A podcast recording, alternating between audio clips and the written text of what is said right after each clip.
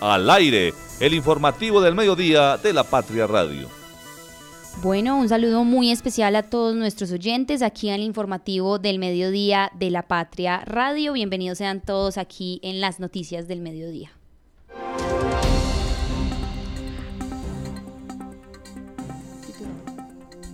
Bueno, Efigas anuncia nuevos subsidios de conexión para estratos 1 y 2. La línea 3 del cable aéreo de Manizales costará 53 mil millones más de lo previsto frenado el proceso de elección del personero de Manizales. Y ahí tendremos como invitado a Jairo Alarcón, delegado departamental de bomberos de Caldas.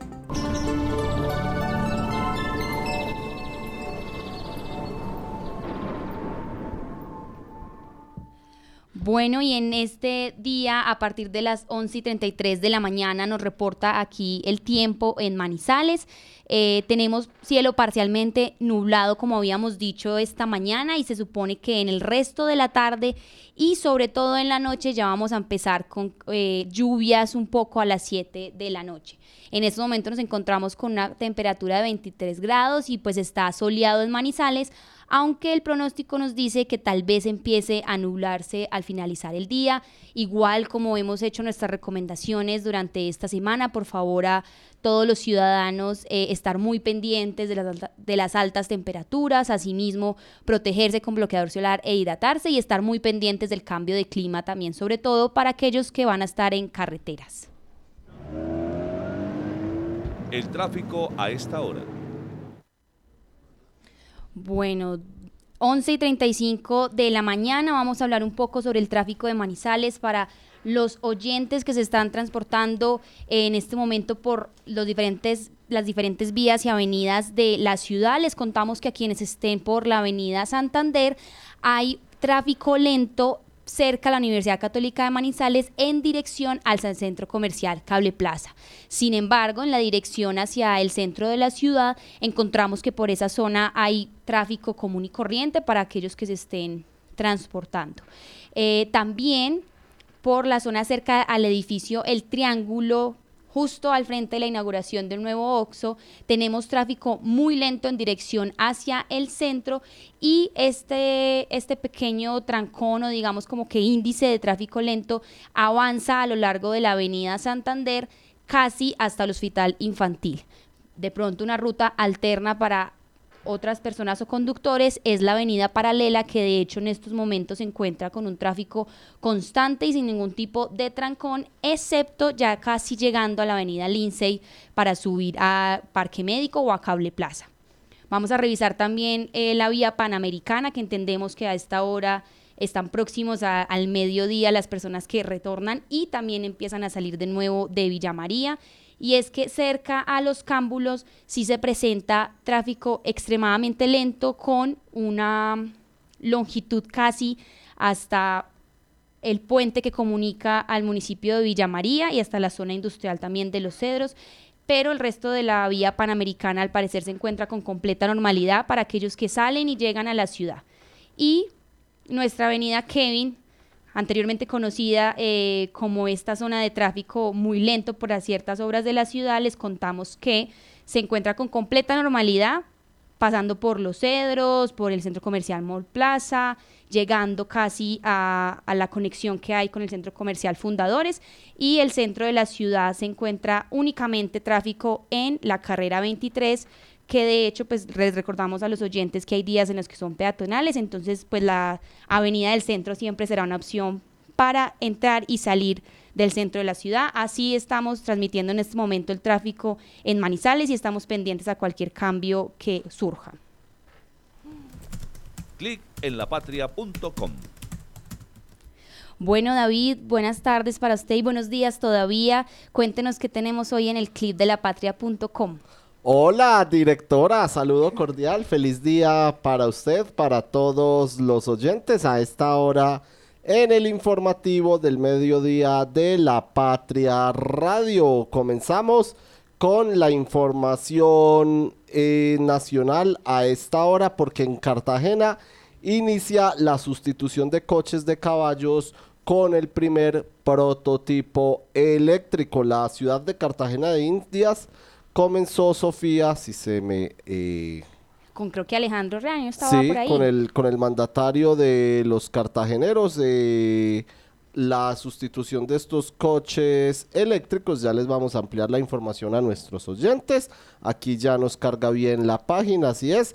Comenzó, entonces, como les decimos, este martes a dar los primeros pasos en el camino de la sustitución de los tradicionales coches de caballos, los que se pueden observar en el centro histórico y que son de los principales atractivos turísticos de la ciudad y blanco de críticas por maltrato animal. Entonces eh, se tuvo la presentación del prototipo del coche eléctrico. Los coches de caballos que al caer la tarde recorren las estrellas o las estrechas calles más bien del casco antiguo de Cartagena y que han transportado a afamados artistas, encumbrados empresarios y hasta presidentes, son muy cuestionados por los defensores de animales debido al maltrato que sufren los animales. Las denuncias de caballos que han sufrido caídas y hasta han muerto deshidratados mientras tiraban de los eh, carromotos o carromatos más bien, se vuelven muy pesados cuando transportan hasta 10 turistas, surtieron efecto y la administración local accedió a experimentar con un coche eléctrico. Este prototipo, Sofía y oyentes, no solo protege a los caballos, sino que usaría energía limpia para su tracción. Defendieron las autoridades en la presentación del prototipo de lo que será este nuevo vehículo amigable con los animales y el medio ambiente. El alcalde de Cartagena, Dumek Turbay, dijo a periodistas que espera que al terminar el 2024 se haya terminado el proceso de transición de los coches de tracción animal por los de propulsión por energía eléctrica y que en la ciudad estén rodando, Sofía, solo coches eléctricos. Con la basura cultura, del piso que tu perro hizo es cultura. Usar los cestos para cultura, todos unidos. Con la basura cultura, con la basura patrocinador oficial de la limpieza con la basura. Cultura. ¿Sabes qué sucede con el deporte, la economía, la política, el entretenimiento de Manizales, Caldas y el país? Suscríbete a La Patria Impresa tres meses por solo 92 mil pesos o a La Patria Digital por un año por solo 89 mil pesos. Y entérate de todo lo que pasa dentro y fuera de tu ciudad con La Patria, el periódico de casa. Informes 893-2880.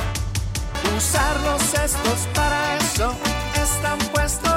Escultura, todos unidos. Emas by Veolia, patrocinador oficial de la limpieza con la basura. Cultura. Encuéntrenos siempre en podcast. Escúchenos en Spotify buscando La Patria Radio. Bueno, y son las 11 y 41 de la mañana y también saludamos a nuestra periodista Marta Gómez, quien nos va a estar acompañando, como siempre, en nuestro informativo del mediodía. Marta, bienvenida y nuevamente aquí la escuchamos.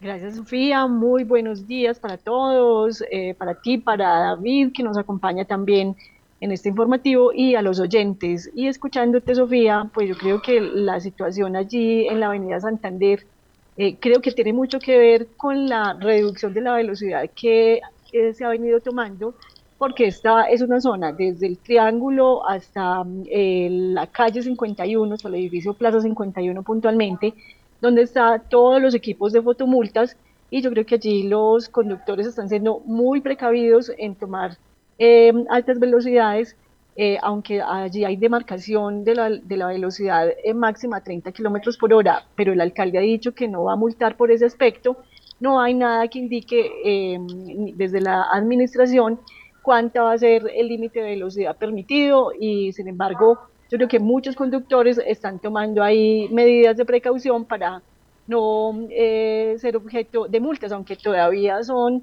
eh, multas pedagógicas y, llamados de atención pedagógicos, no se están imponiendo todavía eh, multas económicas, pero yo creo que la gente ya está tomando más conciencia sobre esto. Ojalá sea así, pero que tampoco se convierta en un tropiezo para la movilidad de la ciudad, porque pues eh, un trancón de estos, apenas comenzando eh, año que mm, la gente ya está regresando de sus vacaciones, el lunes ya empieza toda la, el, periodo escolar, ojalá que esto no se convierta en un, en un freno y en, una, en un problema para la movilidad por, esta, por este tema de la, de la avenida Santander.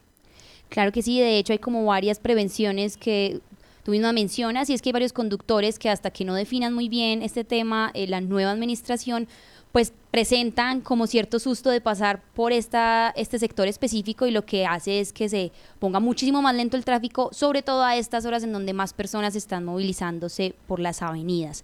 Siguiendo con nuestro clic en lapatria.com, David, tengo entendido que hay nuevos subsidios por parte de Figas. Cuéntenos por favor un poco más sobre esto.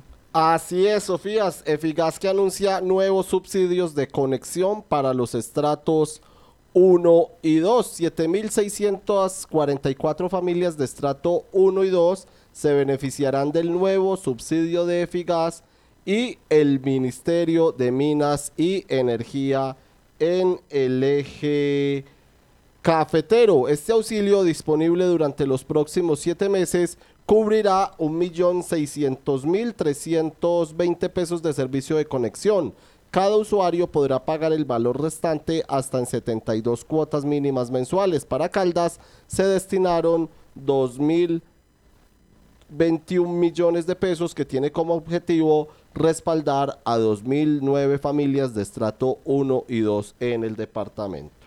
Bueno, escuchemos entonces a Erika Durán, la sugerente comercial de Efigas, quien de hecho explica los requisitos que los ciudadanos deben cumplir para poder acceder a estos subsidios.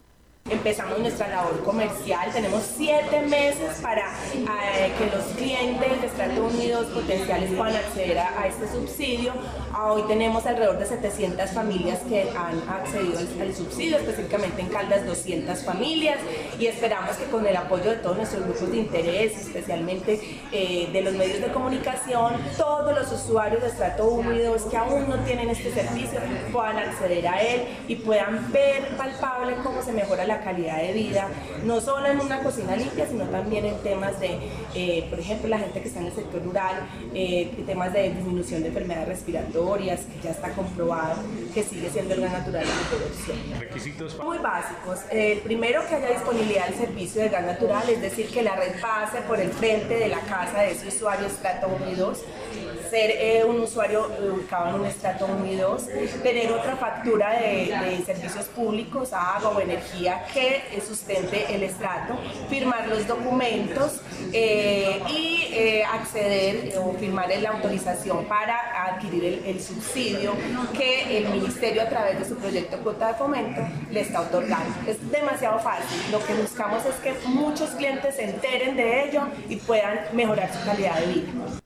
Bueno, ahí escuchamos los requisitos que nos están explicando y mañana, por supuesto, igual estaremos ampliando esta información sobre los subsidios. También, David, creo que tenemos información sobre los controles que realiza la Policía Metropolitana y la Policía Departamental en Caldas. Así es, Sofía, porque en un punto de control ubicado en el sector de La Palma, esto en la vía que comunica a La Dorada con Honda y con Puerto Boyacá, la policía de carreteras capturó a un hombre y a una mujer que se movilizaban en una moto con 7.5 kilogramos de marihuana, los que llevaban ocultos en dos morrales. Justo en ese mismo punto, Sofía, las autoridades capturaron el fin de semana a tres hombres quienes se transitaban o quienes transitaban más bien en motocicletas con una llanta llena de cocaína.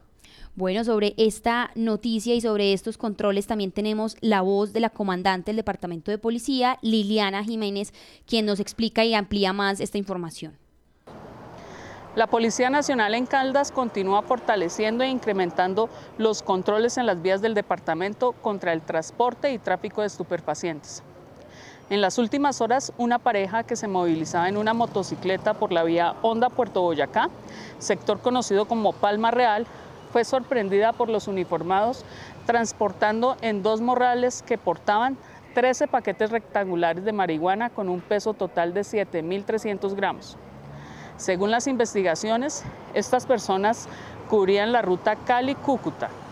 Es importante resaltar que gracias a los controles y a la pericia de nuestros uniformados, Este es el segundo caso detectado en menos de ocho días en la misma ruta, bajo la misma modalidad de transporte en motocicleta. Seguimos fortaleciendo los controles con el fin de evitar que estas sustancias lleguen a su destino y afecten la salud de los niños, niñas y adolescentes. El comando del Departamento de Policía Caldas ratifica su compromiso con la seguridad de todos los caldenses e invita a denunciar cualquier acto delictivo o comportamiento contrario a la convivencia a través de la línea 123 o al número único del cuadrante más cercano. 11, 11 de la mañana, 48 minutos. Sofía, para terminar este clic en lapatria.com, la excursión de 68 pacoreños a la costa se les volvió un drama. Los estudiantes de la institución educativa de Pácora ahorraron durante todo el 2023 para disfrutar del paseo de grado en diciembre pasado. Ante el llamativo paquete turístico, otros pacoreños decidieron unirse para viajar, pero la promesa se esfumó y tiene pinta de estafa. Una afectada es una mujer que pretendía viajar con su familia. Ella comentó que en el 2022 conocieron sobre un hombre conocido como Ferney que servía de intermediario con agencias de viajes y aunque en esa oportunidad realizó otra excursión y tuvo inconvenientes con las fechas, logró cumplirles a los interesados. Nuevamente, otro grupo de interesados confió en él y al final 68 personas se anotaron para salir el 7 de diciembre quienes vivieron un drama en este viaje. Más información ustedes la pueden encontrar en lapatria.com. David, muchísimas gracias por esas actualizaciones del clic. Ahora quisiéramos por favor que nos cuente cuál es el sondeo que nos trae hoy para poder analizarlo y debatirlo. Vamos a preguntarle a nuestros compañeros, vamos a empezar con Marta, ¿cuál fue el sistema de transporte que más utilizó para movilizarse durante la feria de Manizales? Buceta, taxi, cable aéreo, vehículo de plataformas digitales, un vehículo particular, Marta, o a pie. ¿Cuál fue el sistema de transporte que más utilizó en la semana de ferias? David, aunque no me lo crean, y si aquí estuviera Fernando Alonso Ramírez, que es nuestro otro compañero del de, informativo, también me estaría diciendo que no me cree, pero fue el transporte público colectivo. Eh, el transporte público colectivo e individual. Usé taxi, usé buseta eh, para algunos sitios, porque me parece que en estos momentos es eh, el mejor medio de transporte en la ciudad, teniendo en cuenta que pues hay vías cerradas, hay desfiles, hay, los parqueaderos están llenos, entonces el mejor medio de comunicación, de transporte, perdón, es hacerlo eh, a través del transporte público, que Manizales es bueno, eh, es relativamente económico y permite que lleguemos en, de forma rápida a nuestros destinos. Entonces, ese fue el medio. Don Juan Carlos Leighton, con los buenos días, ¿y cuál fue el medio de transporte que usted más utilizó en la semana de ferias? Compañeros en estudio, querida audiencia, pues eh, mucho bus colectivo y uno de los que me gusta mucho cuando se puede, a pie. Pues le cuento que a pie va ganando en este sondeo con el 38.88%, la buseta el 19.76%, vehículo particular 19.42%, en taxi se movilizaron el 11.51% de los votantes, mientras que en los vehículos de plataformas digitales fue el 7.9% y el cable aéreo Sofía el 6.53%. Bueno, entonces los peatones están en este momento dominando el sondeo. David, muchísimas gracias por contarnos. Y así es, como ya saludamos a nuestro periodista de balance, hoy tenemos un tema interesante que es la línea 3 del cable aéreo con una entrevista que se le hizo al gerente de Infimanizales, el nuevo gerente Hernán González Cardona. Eh, Juan Carlos, cuénteme, tenemos un sobrecosto y va a aumentar todo el presupuesto de esta obra y además creo que nos vamos también en fechas para el próximo año. Es así, Sofía, lo comentamos esta mañana y lo publicamos hoy en nuestra sección económica en la página 11, 12 perdón, de, del periódico La Patria. Efectivamente, 53 mil millones de pesos más. Esto es el sobrecosto que tendrá este proyecto, con lo cual se, se, se trepa a un valor ya estimado de 204 mil 50 millones de pesos es decir, es un 35,13% más frente al presupuesto inicial que se estimó en su momento de una obra adjudicada por, eh, en total, con interventoría y demás, por 151 mil millones de pesos. La obra se había adjudicado 140 mil, más los recursos de interventoría, gestión predial y social, asciende a ese valor de 151 mil millones de pesos. Y su segunda pregunta, Sofía, efectivamente era un proyecto que se tenía que terminar en el 2023. Eh, la anterior administración dio a conocer que la meta era para julio, finalmente, siete meses después, para julio del 2024, pero ahora nos confirma el gerente de Infimanizales, pues es imposible porque apenas están esperando las licencias de construcción de las cuatro estaciones que tendría este proyecto de 2,5 kilómetros, motivo por el cual una vez salgan las últimas licencias, que se espera que salgan en marzo de este año, el constructor tiene 12 meses más, es decir, hasta el marzo del 2025. Es decir, es un proyecto que este año esperemos que avance, que tenga mucho mayor avance, pero no se va a ver tampoco este año como, como se había prometido, ni en el 2023 ni en el 2024 y eh, pues con el buen manejo que se pueda tener ya en esta administración 2025. Ese digamos es como el digamos como el reflejo de lo que tiene un proyecto que además esto y lo decíamos también esta mañana, un avance aunque todo el tiempo se destacó que iba por encima del 80%, eh, no lo es la obra civil porque es que antes se sumaba con el manejo de equipos, la fabricación de equipos obviamente pues si están fabricando equipos eso da un avance mucho mayor. Y sí, es importante que estén ya terminando digamos varios de los equipos electromecánicos que se pidieron para este proyecto, pero la obra civil, que es lo importante que uno ve en, digamos en tierra, por decirlo de alguna forma, es del 28%. Mejor que la PETAR, que, que va en un avance del 5,85, pero tampoco pues es como para cantar victoria en este momento. Marta, ¿usted cómo de pronto nos analiza y ve este pronóstico de esta obra tan mencionada de la administración anterior y pues que ahora estamos viendo realmente los costos y lo que se espera en tiempo para terminarse? Sofía, pues yo creo que lo que se está viendo aquí ha publicado el periódico con todas estas obras que dejó iniciadas eh, la administración del exalcalde Carlos Mario Marín es que aquí hubo fuertes eh, errores administrativos de planeación, de elaboración de cronogramas, de elaboración de los presupuestos. Em, y pues aquí hay mucho material para que los organismos de control entren a investigar y a indagar qué realmente fue lo que pasó y a buscar responsables. Yo creo que la ciudad no se puede quedar solamente en que se difundan los retrasos, que se difundan el aumento y los sobrecostos de en los valores de las obras. Aquí yo creo que los organismos de control tienen una gran responsabilidad y deben pasar a iniciar esas indagaciones que son posteriores, aquí ya estamos hablando de un periodo posterior, entonces es el momento en que entren a indagar y que muestren resultados positivos y se busque a los responsables, si hay responsables realmente de todos estos temas, porque no podemos quedarnos con que eh, ahora estas obras que hay que terminarlas porque ya están iniciadas, ya están presupuestadas dentro de todo el el tema administrativo de la alcaldía.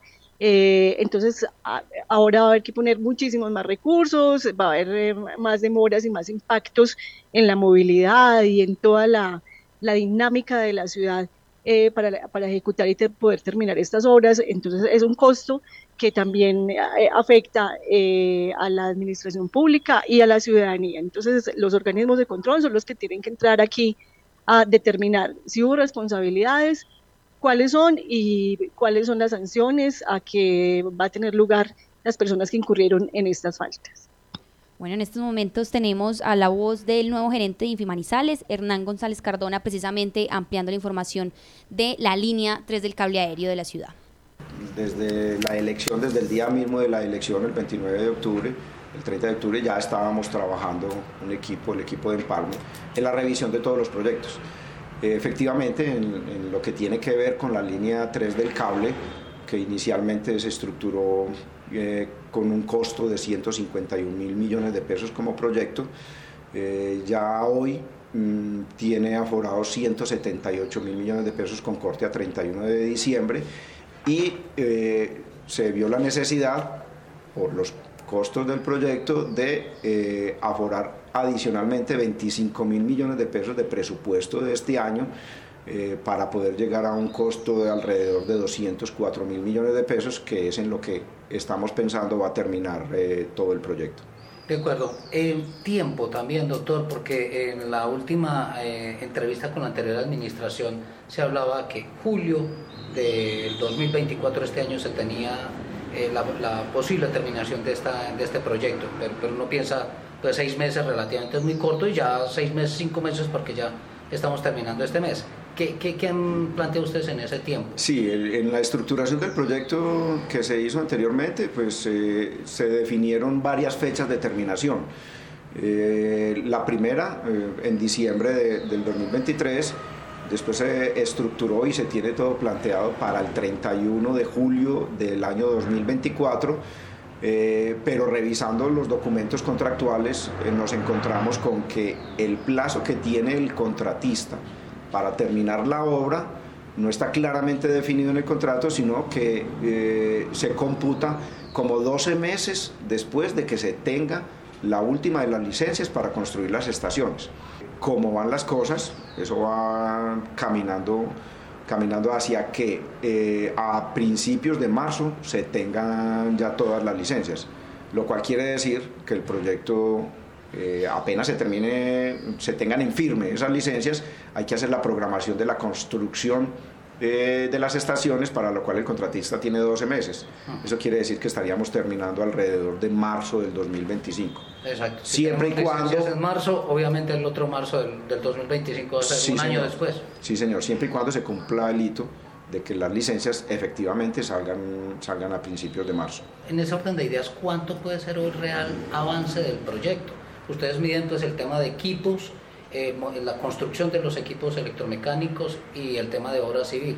¿Cuál es ese avance de cada uno? ¿Cómo va eso? Sí, en líneas generales, eh, el proyecto tiene dos componentes principales. Uno que son los equipos electromecánicos y otro que es la obra civil. El peso que pues está en el peso que tienen esos componentes en lo que es la ejecución del proyecto, que lo estamos refinan- refinando y revisando, está repartido aproximadamente un 70% para los equipos electromecánicos y un 30% para la obra civil. Según el avance y la ponderación de, de esas cifras, eh, los equipos electromecánicos van del orden de un 84% y, los equipos, y la obra civil va del orden del 28% y con esa ponderación estaríamos en un avance general del proyecto del 67%. Bueno, Juan Carlos, ahí escuchábamos al nuevo gerente de Infimanizales y para finalizar en esta sección del mediodía, ¿tenemos algún dato de cierre? Eh, lo planteamos ahorita, aparte de estos sobrecostos que ya se estimaron y un proyecto que se habla de 204 mil millones de pesos aproximadamente, es lo siguiente, era una obra que estaba en 151 mil millones de pesos eh, eh, prevista, como, como decíamos ahorita, pero en la anterior administración finalmente, sabiendo que se venían esos nuevos sobrecostos, eh, aunque ellos todo el tiempo defendieron que no eran sobrecostos, sino un valor adicional de obra, pues eso en términos para cualquiera es sobrecostos, ma- ma- mayor valor de, de- de un proyecto. Y en su momento, eh, con todas esas adiciones que tuvieron que hacer, el proyecto lo dejaron aforado en 178 mil millones de pesos. Pero esta nueva administración ya tuvo que empezar a poner platica y ya de presupuesto de este año tienen que fijar cerca de 26 mil millones de pesos para completar esta pequeña cifra que estamos hablando de los 204 mil 50 millones de pesos. Así es, con esto cerramos nuestra sección de balance eh, y por supuesto creo que tenemos más información aquí en el informativo del mediodía. Los deportes. Bueno, David, cuéntenos porque según estamos mirando aquí en la web y en todos nuestros informativos tenemos actualizaciones en temas deportivos. Así es, Sofía, pues hay una triste noticia para el deporte caldense. Que Marta, ¿tú te acuerdas de Estefanía Gómez? Por supuesto que sí, la nadadora, ¿cierto? Sí, señor, claro que sí. Pues lamentamos contarle a todos nuestros oyentes que Estefanía Gómez se va a defender los colores del departamento de Antioquia. Ella, la que ganó tres medallas de oro en los pasados Juegos Nacionales del Eje Cafetero en noviembre en las piscinas o en la piscina de la ciudad de Pereira, pues eh, fue contratada por el departamento de Antioquia. Hace una hora publicó una carta a través de su cuenta de Instagram en la que explicó las razones. Pues primero ponemos en contexto a los oyentes. Sofía eh, Estefanía Gómez Hurtado, de 19 años de edad, está viviendo en España desde diciembre pasado, inclusive allí pasó las fiestas del 24, del 31 y demás, y allí está adelantando su preparación para los Juegos Olímpicos de este año de París 2024. Pero Estefanía eh, publicó una carta, como les decimos hace una hora aproximadamente, en la que explicó sus motivos, por eso se las vamos a leer acá y pues es una triste noticia para el deporte caldense porque hoy por hoy Estefanía Gómez era la figura más representativa de nuestro deporte. Dice ella, Manizales, 17 de enero del 2024. Yo, Estefanía Gómez Hurtado, soy orgullosamente caldense. Lleve los colores de mi departamento con amor y gratitud durante todos estos años a los escenarios nacionales e internacionales. Los récords y las medallas logradas fueron el fruto del esfuerzo de muchas personas, siendo el apoyo institucional indispensable para alcanzar estos logros.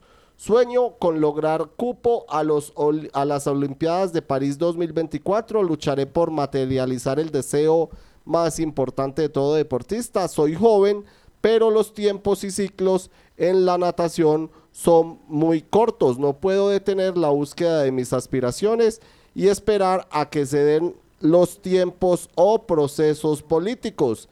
Esperaré, pero no, o esperé más bien, pero no puedo parar. Antioquia me abrió las puertas y estaré en compañía de mi entrenador y quien ha hecho parte de mi formación, César Delgado, también el técnico de la natación en Caldas, quien también se va para el departamento de Antioquia, soñando por mi país, por mi país. No olvido de dónde vengo ni a quienes debo agradecer. Quisiera seguir llenando de oros a mi departamento, pero este sueño no puede parar. Gracias, infinitas caldas. Vamos por más en este nuevo ciclo dice Estefanía Gómez Hurtado Marta entonces, y dice que no puede esperar los tiempos o procesos políticos.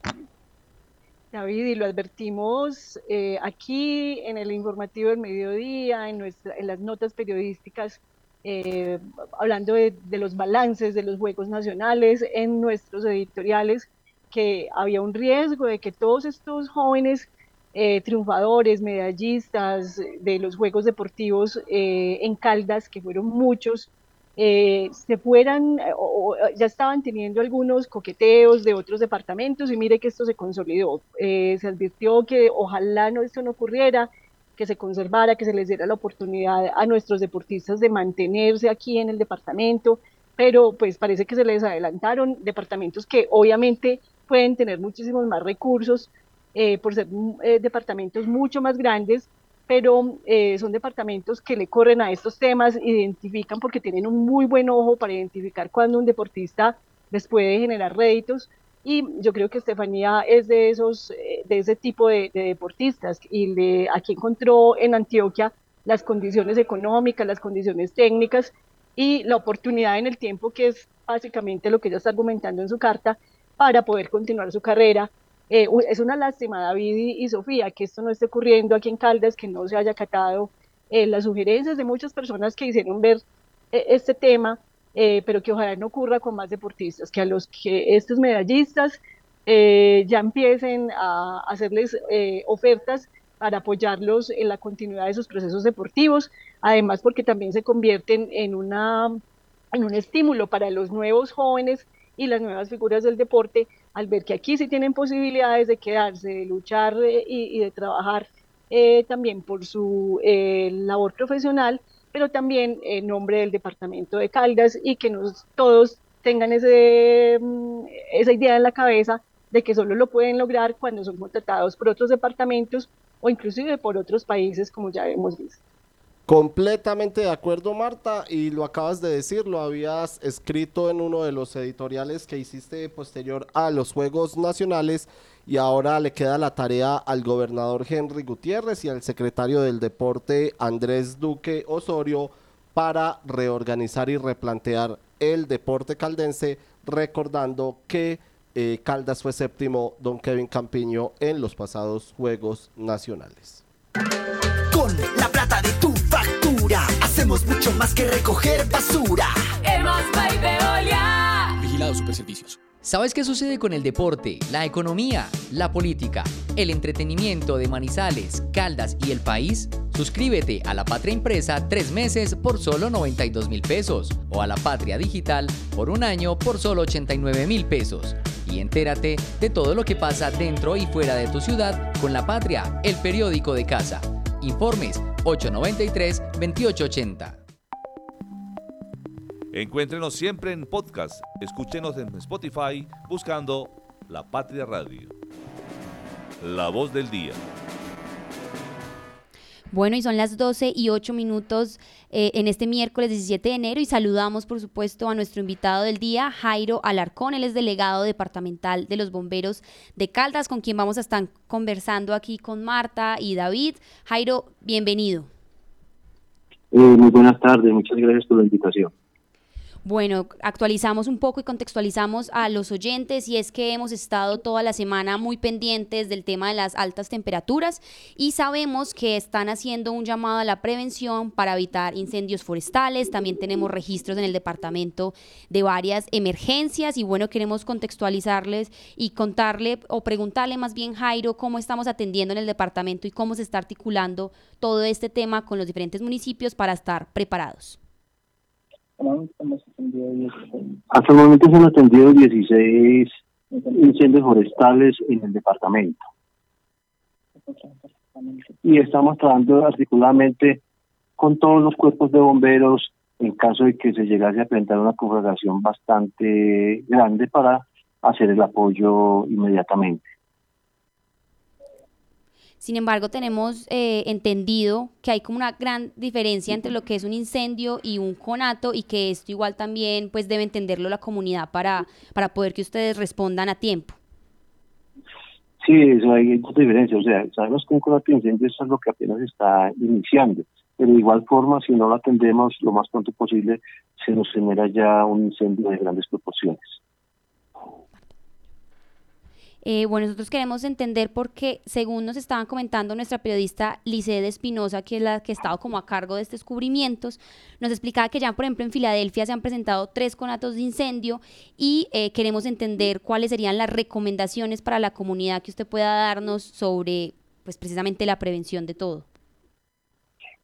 No hacer quemas eh, en este momento, ya que estamos con el fenómeno del niño eh, los paseos que la gente realiza a los ríos, que por favor cuando realicen eh, el almuerzo apaguen todo, dejen todo apagado, no encenden, apagar las colillas de cigarrillos, ya que ellas son las que no generan los incendios forestales. De igual forma, también esas quemas agrícolas en este momento están prohibidas realizarlas, ya que son unas quemas que a los agricultores muchas veces se les salen de las manos y ahí donde tenemos los incendios forestales eh, bastante grandes, donde nos ha tocado que solicitar ante el Ministerio del Interior y a la Dirección Nacional de Bomberos que nos colaboren con helicópteros para poder controlar dichos incendios.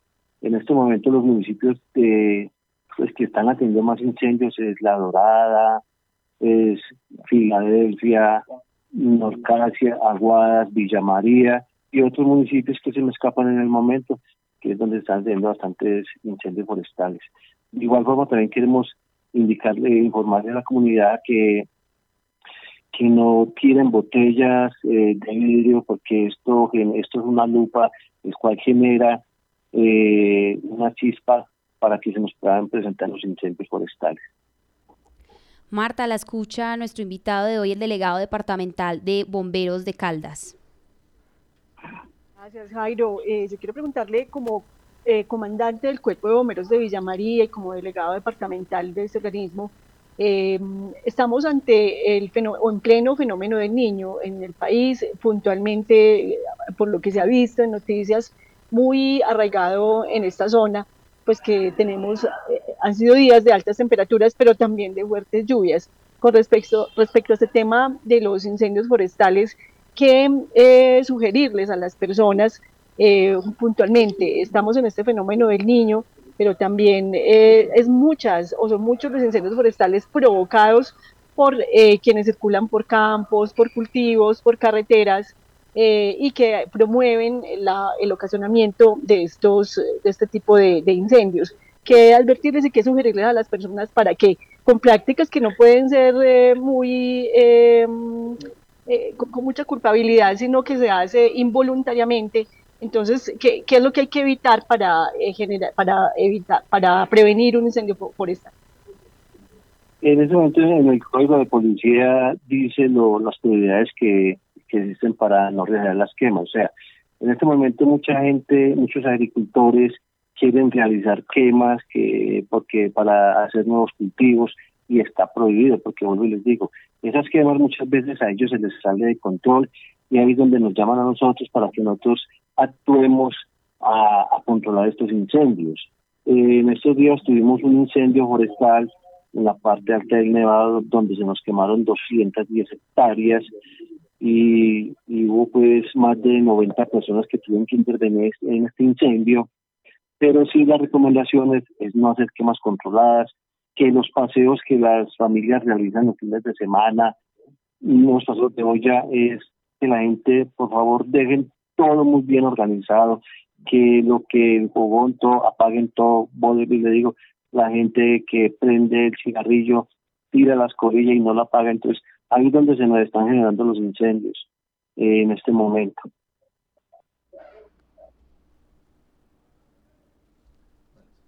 También tengo entendido que estas unidades distribuidas pues como en a lo largo del departamento, eh, muy pocas son realmente como de del municipio o públicas, si se puede llamar o denominar de tal manera. El resto serían cuerpos de voluntarios de bomberos voluntarios, por lo tanto serían privados que prestan este servicio público. Usted explicaba también como que existe una responsabilidad en las alcaldías de los municipios con respecto a la contratación de estos cuerpos de bomberos para estar listos en todo, en todo el departamento. No sé si puede ampliarnos más esa información. Sí, claro, esto es también un llamado que le estamos haciendo a todos los alcaldes del departamento, no solo del departamento, sino del país, que por favor eh, realicen los contratos lo más pronto posible con los cuerpos de bomberos. Sabemos que en esto se manejan dos modalidades, que es cuerpo de bomberos voluntario y cuerpo de bomberos oficiales. Los cuerpos de bomberos oficiales son aquellos que están, eh, pues que los, los, los, paga los, es el municipio y los voluntarios deben de haber contrataciones. En este momento, acá en el departamento de Caldas solamente han hecho como tres o cuatro cuerpos bomberos, han hecho contrataciones con los alcaldes. Sabemos que si cualquier cosa grave se llegue a presentar en cualquiera de los municipios que lo han contratado, es responsabilidad de las, de las eh, alcaldías municipales lo que pueda suceder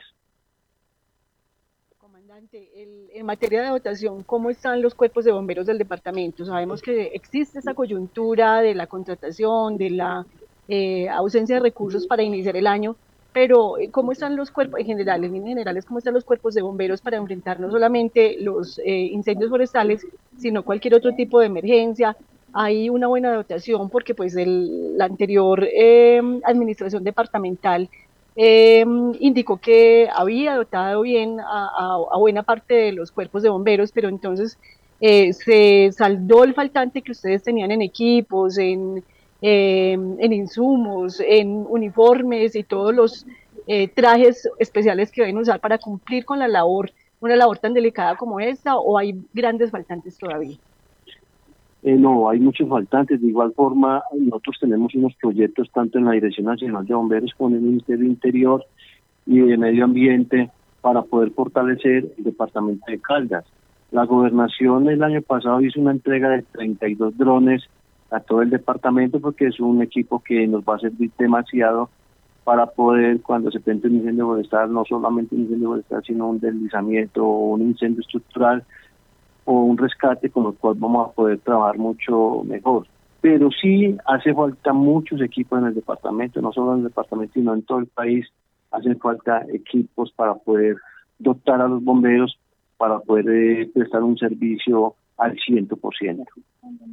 Y ya se ha estado funcionando y se han estado consiguiendo pues equipos para el departamento.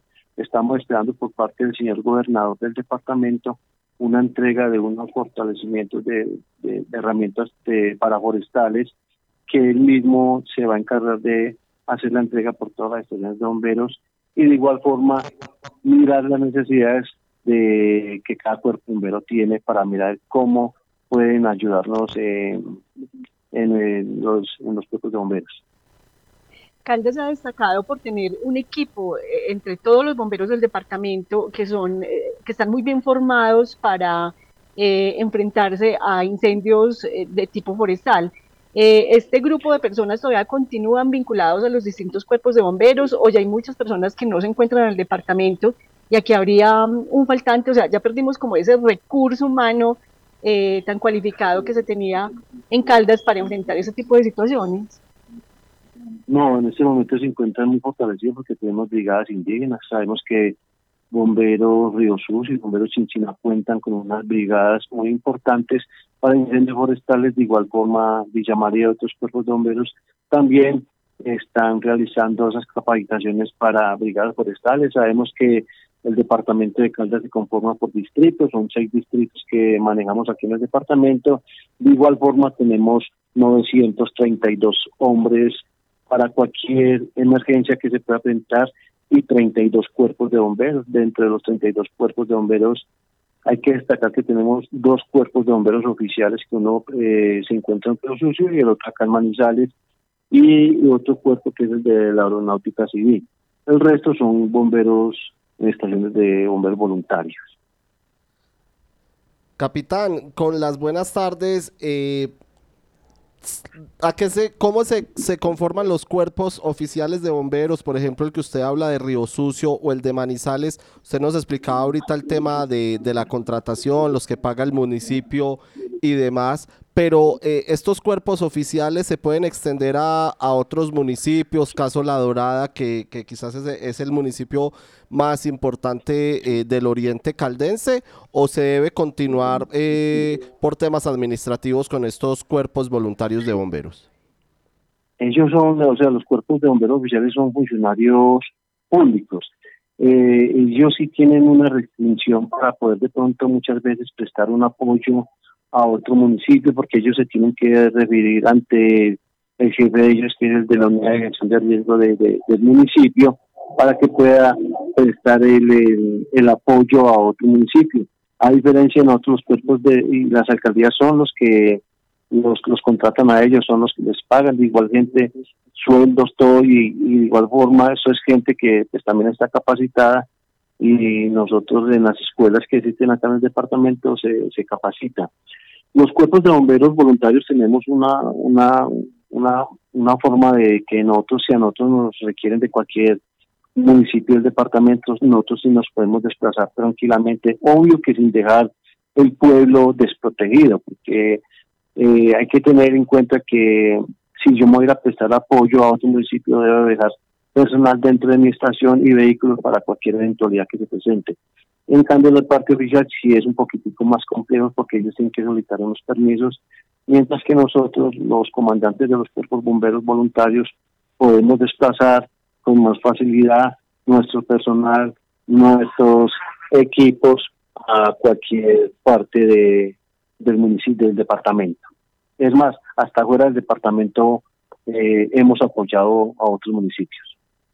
Capitán, y quería preguntarle eh, también por los drones, eh, cómo se utilizan en, en, una emergencia. Usted ahorita nos hablaba, pues, en el caso de los incendios forestales, de los rescates, pero recordamos el caso más reciente que fue el de la góndola en Villa María, eh, en, en, el nido del cóndor, en donde rescataron a estas cinco personas. ¿Están jugando un papel clave hoy en día la tecnología de los drones para los organismos de socorro?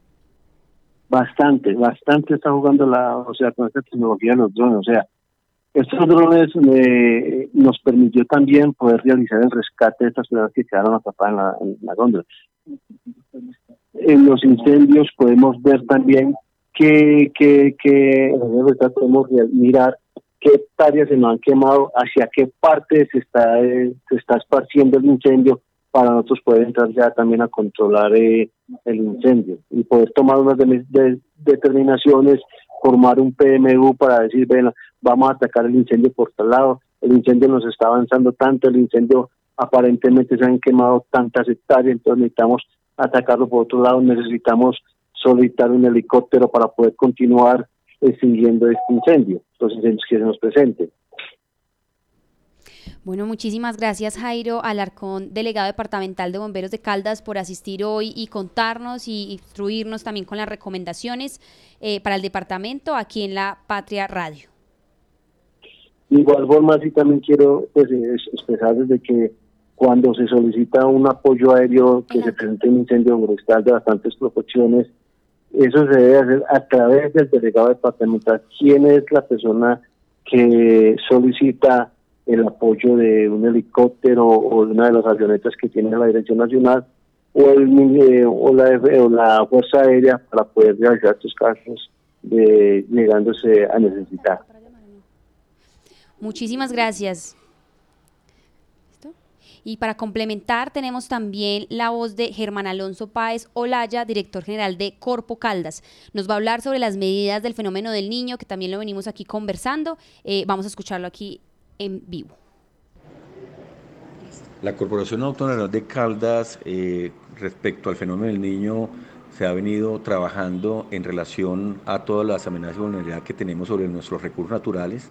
En ese sentido, la corporación en materia de sus competencias, en el tema de conocimiento, hemos venido trabajando y preparando un estudio sobre la vulnerabilidad y riesgo de los incendios forestales en el departamento del Caldas, el cual fue eh, entregado a la Unidad Nacional y a la Unidad Departamental de Riesgos para que nuestros municipios, nuestros alcaldes tengan en cuenta este estudio para tener las acciones preventivas. Asimismo, desde el conocimiento en el tema de desabastecimiento del recurso hídrico, la corporación ha venido trabajando sobre análisis de las fuentes hídricas del departamento y se cuenta con información eh, de cada una de ellas, la cual también se puso a disposición de la Unidad Departamental de Decisión de Riesgos. En ese sentido, ya hemos hecho varias reuniones de coordinación con el Departamento de Caldas a través de la Unidad Departamental de Riesgos y la Secretaría de Medio Ambiente para establecer ya ese plan de trabajo que se va a presentar a través del Consejo Departamental de Decisión de Riesgos. La corporación está atenta a cualquier situación que la ciudadanía eh, nos pueda alertar en estos temas que son de competencia de la corporación. Supimos que... Marta, ¿cuál es nuestro supimos que para el informativo del mediodía? Sofía, pues continúan las demandas contra concejales y diputados electos en el departamento. Resulta que en Manizales, el ex concejal muy conocido por todos, el, ex concejal liberal César Augusto Díaz, presentó una demanda de nulidad electoral para eh, anular la elección de la bancada del partido eh, Alianza Verde, donde fueron, eh, para el que fueron electos eh, dos concejales, Julián Andrés García y Víctor Caicedo, los dos de corrientes distintas entre los verdes, pero fue demandada toda esa bancada conformada por esas dos personas, porque pues argumenta el ex concejal liberal que eh, no se cumplió con la cuota de género. Ese mismo argumento de no cumplir con el 30% de, un, de participación en una, a, la, hora de elaborar una lista de un sexo y 70% del otro, eh, o que no sea por ciento más del otro sexo, eh, fue lo que llevó también a presentar una demanda que todavía no ha sido admitida, que aquí lo mencionamos, una demanda eh, para la bancada del Partido Liberal, también bancada completa, donde se encuentran los diputados Jorge Hernán Aguirre, Hernán Alberto Bedoya y Óscar Alonso Vargas. Ellos también fueron demandados por un particular que indica que también debe anularse eh, su elección porque eh, por incumplimiento de esta cuota de género. En este momento lo que se está discutiendo frente a esta última demanda es eh, que también, aparte de la, de la demanda que está en curso, todavía no ha sido aceptada esta última, eh, sí presenta eh, o, la solicitud de que se aplique una medida cautelar para que eh, se suspendan las actuaciones de los diputados mientras se resuelve el litigio jurídico. Sobre eso, pues están presentando respuestas las partes, ya los abogados de cada uno de estos diputados están presentando respuesta a esa medida cautelar eh, y pues la otra demanda, la de los concejales, eh, está todavía también en curso, esperando respuestas para saber qué tan eh, fructíferas son estas demandas y realmente el Tribunal de lo Contencioso Administrativo pues define que sí hubo alguna falta a la hora de conformar las listas y esto da lugar a la nulidad electoral. Eso daría lugar de ser aprobado a que se quedaran em, ambos partidos, el verde en el Consejo de Manizales y el liberal en la Asamblea de Caldas, eh, con eh, curules para nombrar que son los que le siguen en listas a cada uno de ellos, pero faltará ver qué, es lo que pasa con todas estas demandas, qué suerte tienen, cómo se resuelven, o si se resuelven a favor, definitivamente si los magistrados de, el, el, de este eh, de este tribunal define que la razón la tienen son eh, los demandados que se están defendiendo, eh, indicando que pues las listas sí se conformaron eh, cumpliendo con la cuota de género. Bueno, y con esta información finalizamos nuestro informativo del mediodía de la Patria Radio. Les recomendamos, por supuesto, y agradecemos a todos los oyentes que también sigan muy pendientes de la información que vamos a estar publicando en lapatria.com y nos vemos mañana para nuestro informativo muy puntuales a las 7 de la mañana con más noticias locales y departamentales.